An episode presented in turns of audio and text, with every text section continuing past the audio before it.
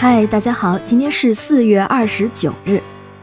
在一九三二年的四月二十九日，日本侵略者在上海虹口公园举行淞沪战争胜利祝捷大会。在会上，日军司令官白川义则大将当场被炸死，当时轰动全城。而策划实施这个刺杀行动的，是一个叫做王亚樵的人。王亚樵是谁呢？通俗一点讲，他是斧头帮的帮主。不过，历史上的斧头帮并不是打杀抢掠的黑道。王亚樵呢，也是一名爱国志士。王亚樵早年是个读书人，还参加过科举考试。在辛亥革命爆发之后，他追随孙中山革命，后来又有了社会主义思想。为了体验工人生活，他在码头扛大包、做苦力、睡大街。据说，在一次码头工人与资本家的对峙中，安徽人王亚樵站在了大多数都是安徽人的码头工人一边，因为没有武器，王亚樵就让上海的铁匠铺在一夜之间打出了一百多把斧子。当一百多个手持利斧的码头苦力冲进资本家的大院的时候，劳资纠纷应声而解。通过这一役，斧头帮的大名就传遍了上海滩，上海的安徽会馆也就成了斧头帮的总坛。王亚樵在成立了斧头帮之后，才真正开始了他暗杀大王的生涯。他对蒋介石不择手段排除异己很不以为然，也痛恨蒋介石不积极抗日，于是就组织了铁血锄奸团。据说当时上海滩上几乎所有的黄包车夫都是组织的外围成员，因此王亚樵的组织不仅人数众多，而且消息灵通。一九三二年四月二十九日。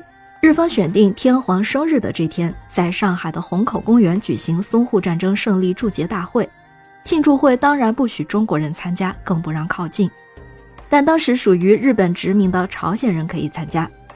于是王亚樵就找来了一个叫安昌浩的朝鲜人，他也是孙中山的信徒，也曾经追随孙中山革命。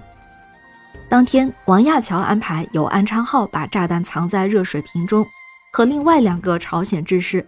假装帮忙整理会场，把热水瓶摆上主席台的长桌。等到日本派遣军司令官白川义则大将、日本驻华公使重光葵、舰队司令野村吉三郎中将等一排官员大将坐定，轰隆巨响，炸弹引爆。这惊天一炸，当场血肉横飞，白川大将被炸死，野村中将被炸伤，日本商会会长冈村洋勇也被炸死了，公使重光葵被炸成重伤。他后来担任过日本的外相。二战结束时，在美国密苏里号战舰代表日本向盟军投降，在降书上签字的就是这个人。在纪录片里，日本代表重光葵是一跛一跛的走向受降桌的。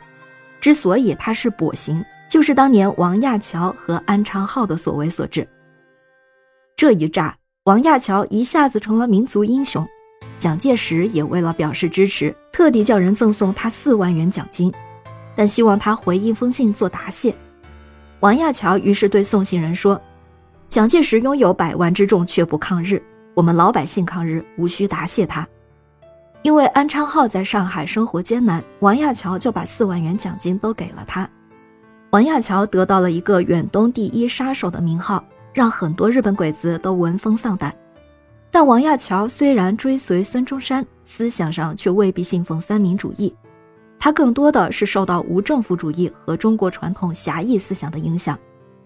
在一九一九年，他曾以国民党员的身份上书孙中山，要组织暗杀团体去除除民贼段祺瑞，而孙中山当时就批驳说，解决革命应以武装力量彻底推翻其组织，不在于杀死一个人。